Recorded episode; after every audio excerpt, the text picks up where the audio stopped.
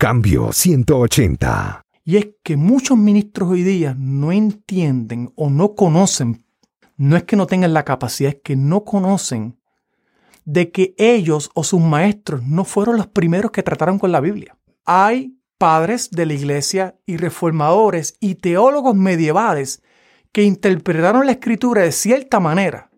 Y es necesario, yo creo que es imprescindible, que miembros de la iglesia sean expuestos a la riqueza de esa interpretación para poder valorar la Biblia. Arriesgando su vida, Lutero transformó el uso y enseñanza de la Biblia. Pero no solo logró eso, sino que también cambió la liturgia. Sus himnos, libros y la traducción de la Biblia de Lutero todavía se leen y se cantan en todo el mundo, particularmente en Alemania. Este mes, las iglesias evangélicas y también la católica recordarán el 500 aniversario del movimiento de la Reforma. Sin embargo, muchos desconocen realmente quién fue Lutero.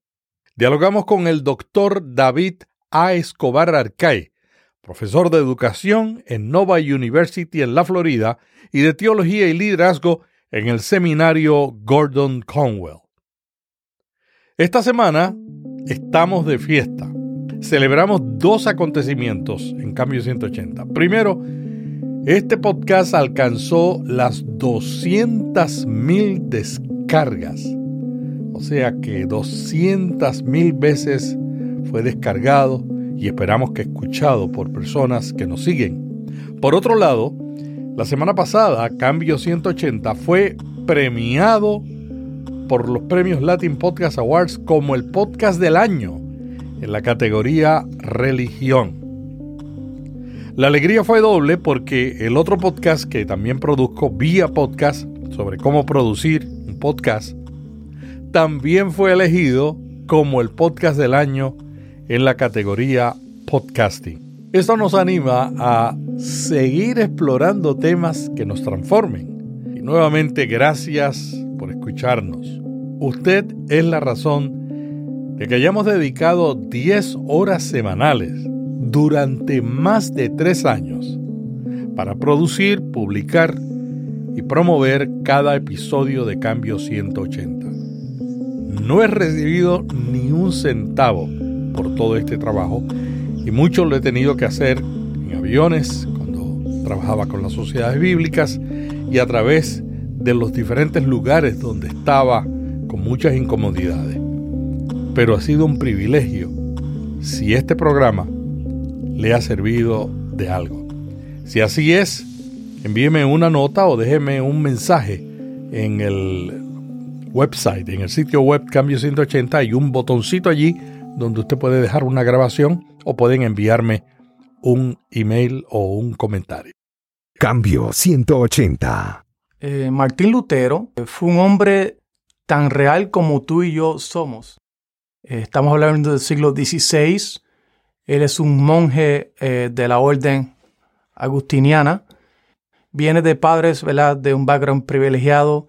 Los padres querían que estuviera derecho y pues él, por un encuentro que tuvo con el Señor, decidió dedicarse al ministerio. Este hombre, Martín Lutero, no es una figura eh, meramente mitológica. Estamos hablando de un hombre que fue un hijo, un sacerdote, un pastor, un predicador. Martín Lutero fue un político, un personaje controversial. Eh, sufrió muchas depresiones como hoy día muchos de nosotros eh, experimentamos. Además fue un hombre que experimentó el tener que enterrar a uno de sus hijos. Fue también un hombre que hizo muchos funerales y escuchó muchas confesiones. De tal manera que fue un hombre real. Este es un hombre que experimentó mucho dolor, que sufrió mucha lucha existencial en cuanto a quién era Dios y quién era Él, como muchos de nosotros en el siglo XXI. ¿Qué herencia nos dejó Lutero? Primero, eh, Lutero creía que la vida cristiana era una de, eh, litúrgica, una de adoración a Dios. Eh, creía que el llamado de la iglesia no es meramente enseñar algo de entretenimiento, sino enseñar las doctrinas de la Biblia. Estamos hablando de un hombre que creía altamente, tenía una alta visión cuanto a los sacramentos. Esto un hombre que creía que la predicación tenía que ir acompañada del Espíritu, el Espíritu y la palabra. Era un hombre que creía que el pastor o el ministro, escuche esto, no era meramente cualquier persona, era un pastor teólogo. ¿Qué significa esto? Un pastor significa que está cómodo escuchando los dolores del alma de las personas y las puede presentar a Dios. Y un teólogo significa que está cómodo relacionándose e interaccionando con las escrituras, con la exégesis de las escrituras. Lutero era uno que no se explicaba cómo él, siendo un ser finito, podía entrar en relación con un ser infinito, cómo él, siendo un pecador, podía entrar en relación con un Dios santo. De manera tal que por eso es que vemos el énfasis en la justificación por la fe. Leyendo la epístola de Romanos, Lutero se da cuenta de que es por la fe que el justo vivirá. Lutero entendía ¿verdad? Que, el, que el sufrimiento, contrario a Melvin, a muchas iglesias hoy día en donde presentan una visión triunfalista y de gozo y de felicidad todo el tiempo. Cuando vemos y leemos a Lutero entendemos que el sufrimiento es parte vital y esencial de la vida cristiana. Una de las cosas que Lutero creía es que todas las áreas de la vida eran sagradas, que tan sagrado era el llamado de un hombre que limpiaba los zapatos como el ministro que predicaba la palabra. David, tú mencionaste un aspecto también muy interesante de la vida de Lutero, y es que él transformó la adoración en las iglesias. Desafortunadamente, especialmente en el contexto contemporáneo del evangelicalismo en Norteamérica, muchos han visto y experimentado que un ministro es una de tres. Es un terapista motivacional, o es muchas veces una celebridad, o es muchas veces una persona de negocio, un administrador. Recordemos una cosa, Lutero a una temprana edad fue doctor en teología. Mucha gente no entiende lo que es la reforma protestante.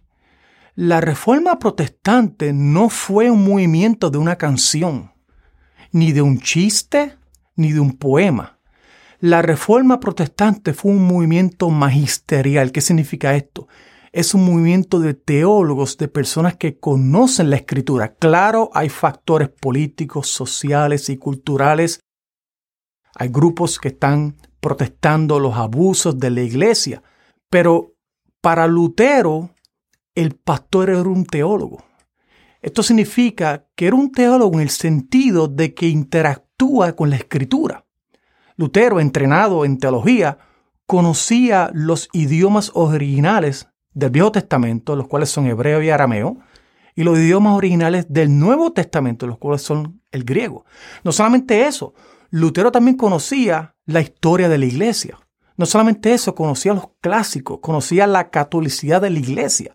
Estamos al frente de un hombre que está altamente calificado, altamente educado, y que el hecho de que abraza la fe no significa que niega la razón. Pero estamos hablando de un movimiento de intelectuales, de un movimiento de personas que elevaron la palabra o sola la Biblia por encima de la tradición. Pero aunque elevaban la palabra para hechos de soterología o de salvación, no abandonaron nunca la tradición. Recordemos una cosa, Lutero no quería en ningún momento hacer una nueva iglesia. En el pensamiento de Lutero vemos el valor, la ejecución y la práctica de un cristianismo de catolicidad. En otras palabras, un cristianismo que aprende de los siglos pasados. Lutero conocía a los padres de la iglesia. Lutero conocía a Pablo el del Nuevo Testamento. Lutero conocía la teología, conocía la filosofía. Ese era el ambiente en que se había criado.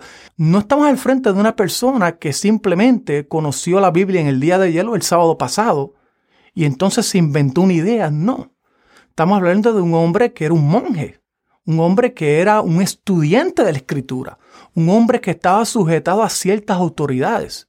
Así que vemos un hombre que era eh, un fiel creyente en lo que se llama el modelo pastor teólogo. Pastor significa que está llamado, ¿verdad?, a ser el pregonero de la palabra de Dios y que está cómodo con el dolor del alma de las personas, pero teólogo al mismo tiempo que puede interactuar con la escritura y utilizar la escritura y el espíritu y la palabra para traer sanidad y traer liberación, comfort, paz a, a las dolencias del alma.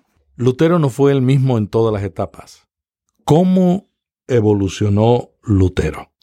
Los biógrafos o las personas, los facultativos que analizan y estudian a Lutero, ven a un Lutero temprano y a un Lutero tardío. En inglés se diría ¿no? un early Luther en el late Luther.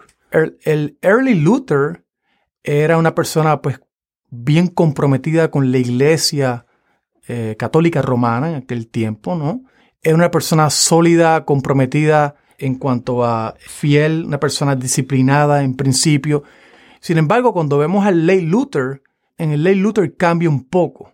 Y esto es lo que muchas personas, muchas personas simplemente toman lo que él hizo en su vida tal día y, y hacen injusticia a su vida, porque por ejemplo, el rol de Lutero en cuanto a, la guerra de los campesinos fue uno ausente. Los campesinos protestaban por su condición social, económica y política, y en cierta manera fueron empoderados por la teología y la filosofía de Lutero. Eh, recuerden que Lutero, eh, al declarar la justificación por la fe, estaba diciéndole al reino dominante o a la ideología dominante de la Iglesia Católica que no era por las obras. Entonces los campesinos, en cierta manera, utilizan el discurso de Lutero para ellos protestar sus causas por la cual mucha gente lo acusa es por sus comentarios antisemíticos en contra de los judíos. Y eso es una realidad. Ningún ser humano es perfecto. Eh, Lutero es un pastor teólogo y es lamentable, ¿verdad? Su rol o su falta de rol en cuanto a la guerra de los campesinos, pero también es bien lamentable sus escritos tardíos en contra de los judíos, eh, por su teología, por su manera de pensar. Tenemos que entender que hay un early y un late Luther, según los biógrafos lo ponen.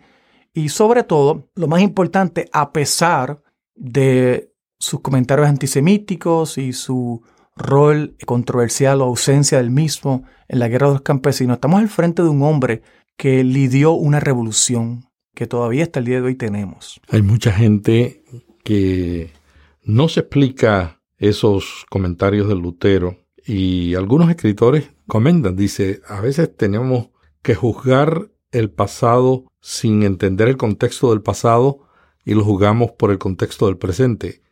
¿Tú piensas de que en alguna manera esos, esos comentarios de él tendrían que ver con su contexto de ese momento histórico o simplemente podrían ser una falta de sensibilidad humana? Te pienso en ambas. Hay falta de sensibilidad, pero por otro lado, y esto es lo que mucha gente no entiende, Melvin, cuando mencionas al principio de que se, muchas personas perciben a Lutero como una figura eh, mitológica, es el mismo caso de Juan Calvino.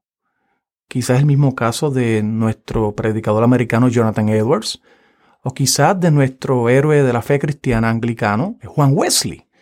Y es que tenemos que entender y apreciar de que las expresiones de los individuos son muchas veces producto de sus contextos y luchas políticas, sociales, culturales y económicas del momento. Es muy injusto el tomar una persona de un contexto del siglo XVI y verlo a través de lentes eh, del siglo XXI. Es bien injusto. Especialmente Melvin cuando se trata de religión y cuando se trata de temas de la reforma. Yo diría que es más contexto que insensibilidad, aunque de, ambas. Lo que no podemos hacer es crucificar a Lutero. Que nuestro cristianismo no nació el día de ayer y como dije, estamos hablando de gente, de figuras como Lutero y otros que dieron su vida por la predicación del Evangelio, que dieron su vida para que la Biblia estuviera en su lenguaje, para que hubieran catecismos. Tenemos que dar gracias a los reformadores y a las personas que dieron sus vidas, eh, mártires muchos de ellos, para que nosotros hoy día tuviéramos acceso a la palabra de Dios en nuestro idioma. cuando pensamos en liderazgo de la figura de la reforma, tenemos que hacer un paréntesis y estar consciente de que el liderazgo, de la manera en que se define en América, es a través del mercado, a través del poder, a través del control. El liderazgo de una persona como Lutero en el siglo XVI, yo diría que es un liderazgo de iglesia, un liderazgo teológico, es un liderazgo católico en el sentido de catolicidad, en el sentido de la iglesia de todos los siglos. Yo diría primero que nada que Lutero era fiel a su palabra, fiel a lo que él creía. Era un líder disciplinado. Esto es algo bien importante porque hay personas que quieren tener éxito en su liderazgo, pero no son disciplinados. Lutero era una persona bien, bien disciplinada. Era una persona, Lutero, de liderazgo, de una visión personal que refinaba de acuerdo a cómo estaba el contexto y a quién tenía que dar respuesta por lo que creía. Una cosa muy importante que tenía eh, eh, Lutero como líder y era que tenía valentía, lo que se conoce como en inglés como courage. Tenía la valentía de presentar sus convicciones. Mantenía un idealismo alto, aunque estaba, estaba consciente de la realidad, pero era idealista. Y encontraba su fuente de poder y apoyo en su bolígrafo, escribía de la manera en que escribía y sus críticas a, era que ejercía su, su, ministerio. Y algo bien importante, y era que Lutero estaba conectado a las personas, a la gente. Tenemos que recordar que Lutero hizo posible algunos de los primeros catecismos. Quería que la fe cristiana y la doctrina fueran enseñadas a la gente, al público. Y por último, Lutero era un hombre no solamente de principios, sino era un hombre que construía un nuevo paradigma, una nueva manera de pensar, que pensaba diferente al grupo, que pensaba diferente a, a lo que le rodeaba. Y eso es algo bien importante porque hoy día hablamos de, de líderes, sin embargo muchas veces vemos un grupo y todo el mundo piensa igual. Lutero se atrevió a caminar y a pensar no como la mayoría de las personas pensaban en aquel momento. ¿Cómo comparas ese estilo de liderazgo con el estilo de liderazgo de los líderes de la iglesia en la actualidad.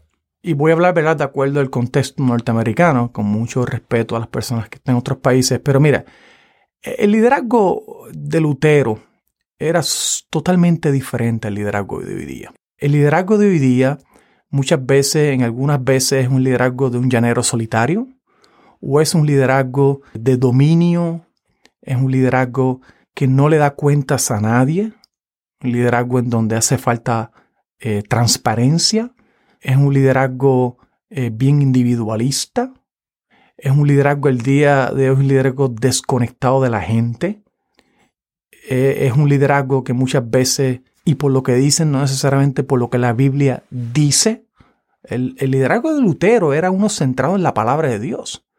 No era centrado en ninguna teoría ni ningún modelo era centrado en lo que básicamente y abiertamente la palabra estaba expresando, la, palabra escrita.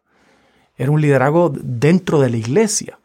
El liderazgo de hoy día muchas veces tiende a ser no solamente individualista, sino también unilateral. En otras palabras. Pero es bien diferente, eh, Melvin, es bien difícil. Eh, lo podemos contrastar, pero es bien difícil porque estamos hablando de diferentes siglos, diferentes culturas, Estamos aquí en el siglo XXI, una era posmodernista muy diferente al siglo XVI. Estamos hablando de una era bien post-constantiniana. O sea, estamos hablando de que hoy día el Estado y la Iglesia están separados. Para la era de Lutero no es así. El Estado y la Iglesia están casados. Que el liderazgo de Lutero, como muchos de los reformadores, era uno que se inspiraba en las escrituras, que estaba arraigado en las escrituras, aunque muchas de sus expresiones era constantiniana. David, tu doctorado tiene una especialización en transformación de la educación. ¿Qué tú crees que pueden hacer la iglesia para transformar la enseñanza de la Biblia o cumpliendo el sueño que tenía Lutero?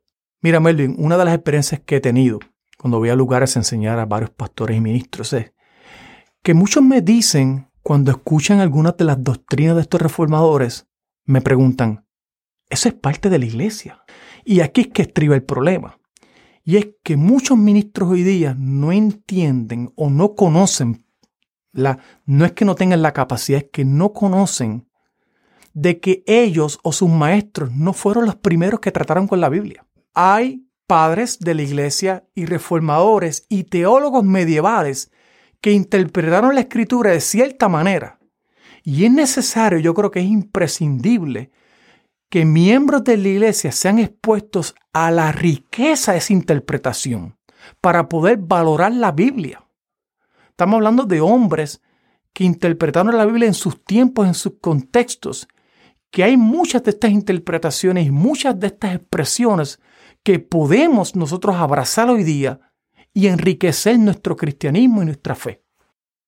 A mí me gustaría ver un grupo de pastores que en su iglesia expongan eh, el pensamiento de estos reformadores, ya sea a través de una clase bíblica, en donde expongan algunas de las doctrinas centrales de cada uno de estos reformadores. En el caso de Lutero, la justificación por la fe. ¿Qué significa esto? ¿Qué significa en cuanto a la manera en que yo voy a vivir? Ya sea una escuela bíblica, ya sea un taller, ya sea una cinta o un video, o ya sea más bien, por ejemplo, un club de lectura. El propósito final de todas estas actividades debe ser el, el, el de glorificar a Dios, el de vivir una vida que honre la gloria de Dios. David, ¿podrías ampliar un poco más sobre el estilo educativo de Lutero. El estilo educativo de Lutero era uno arraigado en las escrituras. En Lutero vemos que la vida cristiana, eh, la iglesia está llamada a predicar y enseñar las doctrinas, que significa la enseñanza basada en la Biblia. Lutero era interesante porque le decía que no quería ningún tipo de fábula ni ningún tipo de himno eh, que no hacía sentido.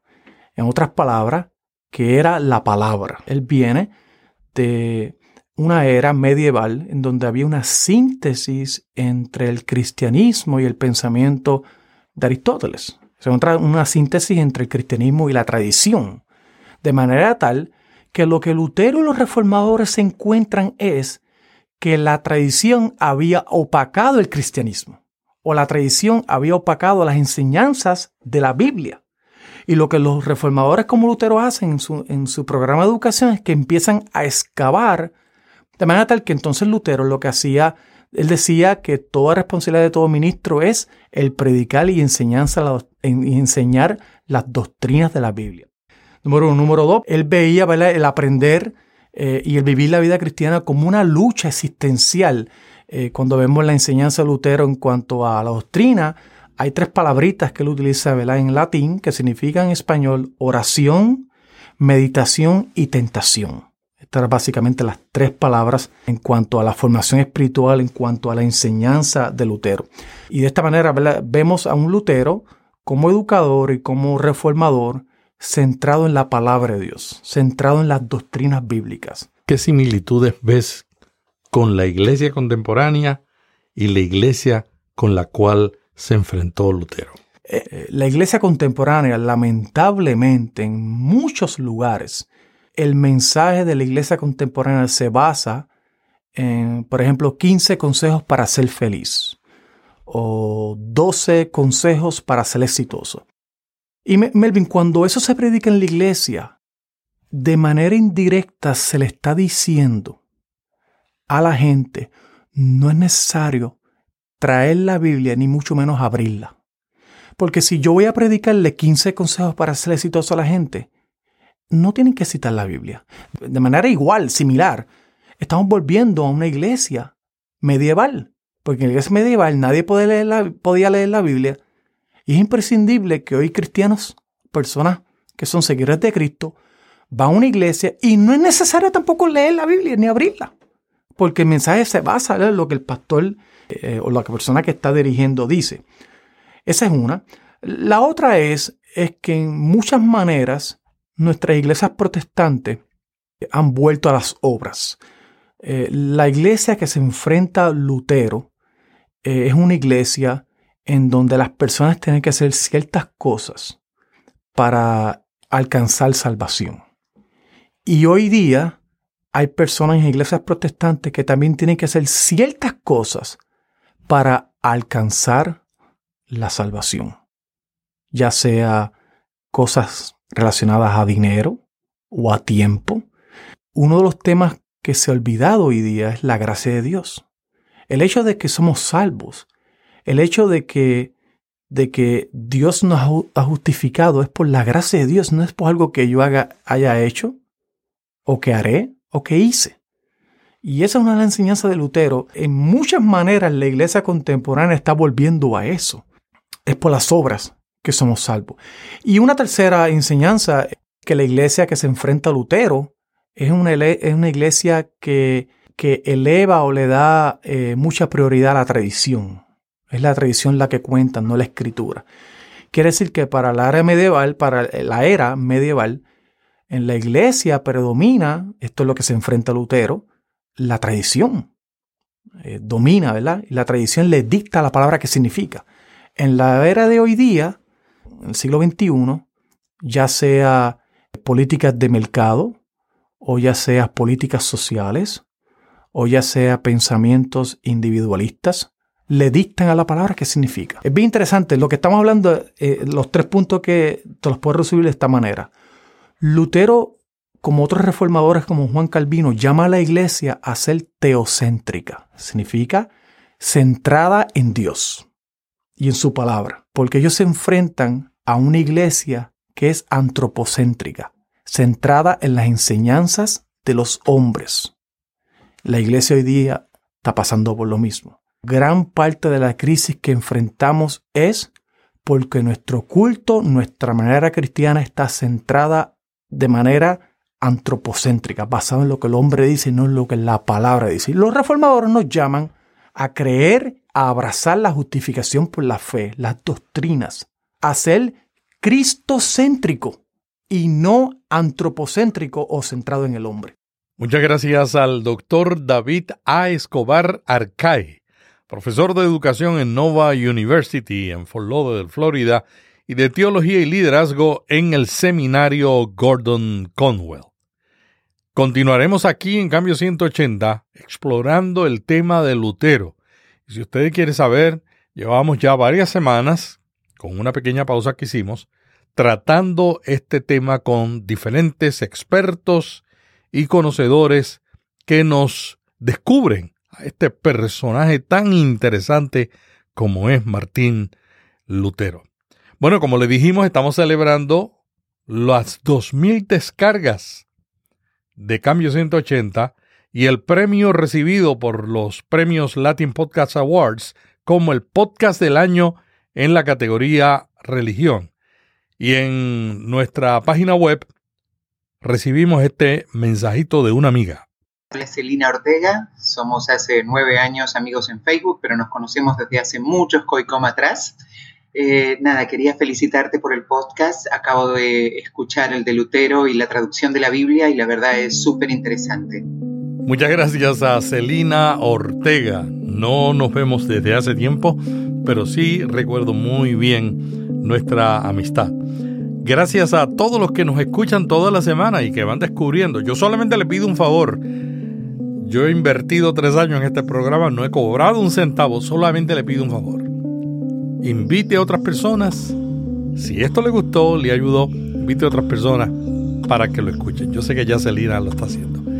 Hasta la semana que viene.